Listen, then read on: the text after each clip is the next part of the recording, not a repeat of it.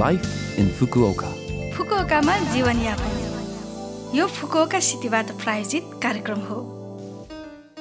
नयाँ वर्ष दुई हजार एक्काइसको धेरै धेरै मङ्गलमय शुभकामना। आकेमा सिते उमेदेतो गोजाइमास। नमस्ते म सरिता। यो लाइफ इन फुकुओका कार्यक्रममा फुकुओकामा बस्दै आउनुभएका नेपालीहरूका लागि सुरक्षित भई आरामदायक जीवनयापनका लागि आवश्यक जानकारीहरू नेपालीमा दिँदै आइरहेकी छु। हरेक हप्ताको बिहिबार यो कार्यक्रम बिहान आठ चौवन्नबाट म सरिताको साथ सुन्न सक्नुहुन्छ। छोटो समयको यो हाम्रो कार्यक्रम सुन्दै गर्नुहोला। फुकुओकामा जीवनयापन आज हामी केही बालिक दिवसको बारेमा कुरा गरौँ। जनवरीको दोस्रो सोमबार सेजिनो हि अर्थात् बालिक दिवसको सार्वजनिक बिदा हो। बालिक भएको महसुस गरेर आफ्नै खुट्टामा बाँच्न प्रयास गर्ने युवा युवतीहरूलाई शुभकामना दिएर मनाउने प्रोत्साहन दिने यो दिनको मुख्य उद्देश्य हो। प्रत्येक नगरपालिकामा बालिक समारोह बिस वर्ष उमेर पुगेका महिला पुरुषहरूलाई आमन्त्रित गरेर गरिन्छ। यस वर्ष नयाँ कोरोना भाइरसको प्रभावको कारण रद्द हुने वा केही स्थानीय सरकारले यसलाई एकैचोटि नगरिकन छुट्टा छुट्टै समयमा आयोजना गर्न पनि सक्दछन्। यस समारोहमा पुरुषहरूले सुट र महिलाहरूले किमोनो लगाउनेको सङ्ख्या धेरै हुन्छ तर विभिन्न पात्रको कोसप्ले वा धेरै उज्यालो पोसाक लगाएका युवा युवतीहरू पनि हुन्छन्। त्यस्तै दस वर्ष उमेरका बच्चाहरूको लागि निबुन्नो इची सेजिन सिकी मनाउने प्राथमिक विद्यालयहरूको सङ्ख्या बढ्दो छ।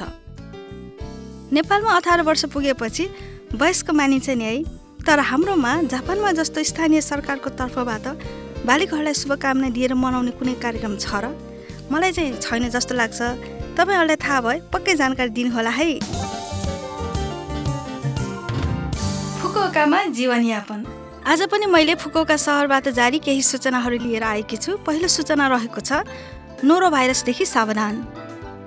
जाडोमा नोरो भाइरसको कारण बान्ता हुने पखाला हुने पेट दुख्ने र बान्ता आउला जस्तो हुने समस्या बढी हुन्छ।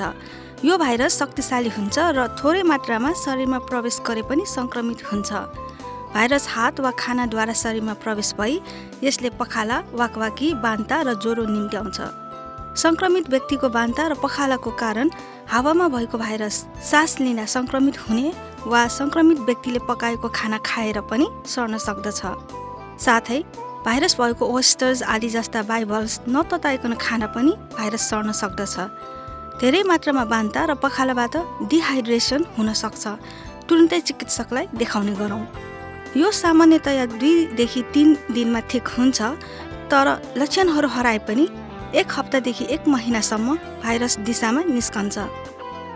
सङ्क्रमणलाई बढ्न नदिन निम्न रोकथामका विधिहरू अप्नाऊ खाना पकाउनु अघि खाना खानु अघि शौचालयपछि आदि साबुनले राम्ररी हात धुने गरौँ। खाना पकाउने भाँडाहरू हरेक पटक प्रयोग गरेपछि राम्रोसँग धोएर उमालेको पानी वा क्लोरिन ब्रिजले कीटाणुरहित पार्ने गरौँ। अल्कोहलयुक्त कीटनाशक भने नोरो भाइरस विरुद्ध कम प्रभावी हुन्छ।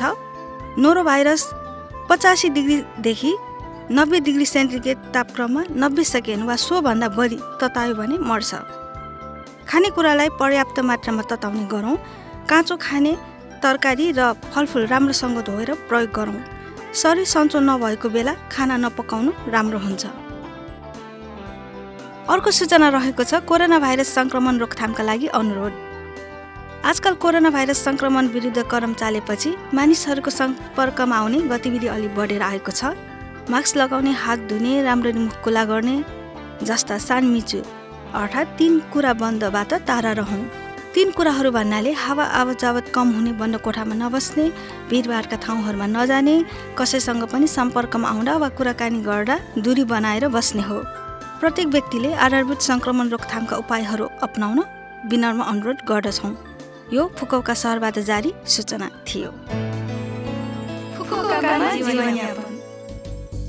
यो हप्ताको लाइफ इन फुकोका कार्यक्रम तपाईँलाई कस्तो लाग्यो? लभ एफएमको होम पेजमा गएर लाइफ इन फुकोका नेपाली भनेर खोजी पोडकास्टबाट पनि यो कार्यक्रम तपाईँको मिल्ने समयमा सुन्न सक्नुहुन्छ।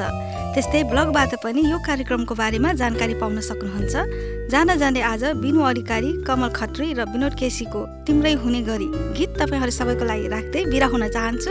तपाईँको दिन शुभ रहोस्। नमस्ते!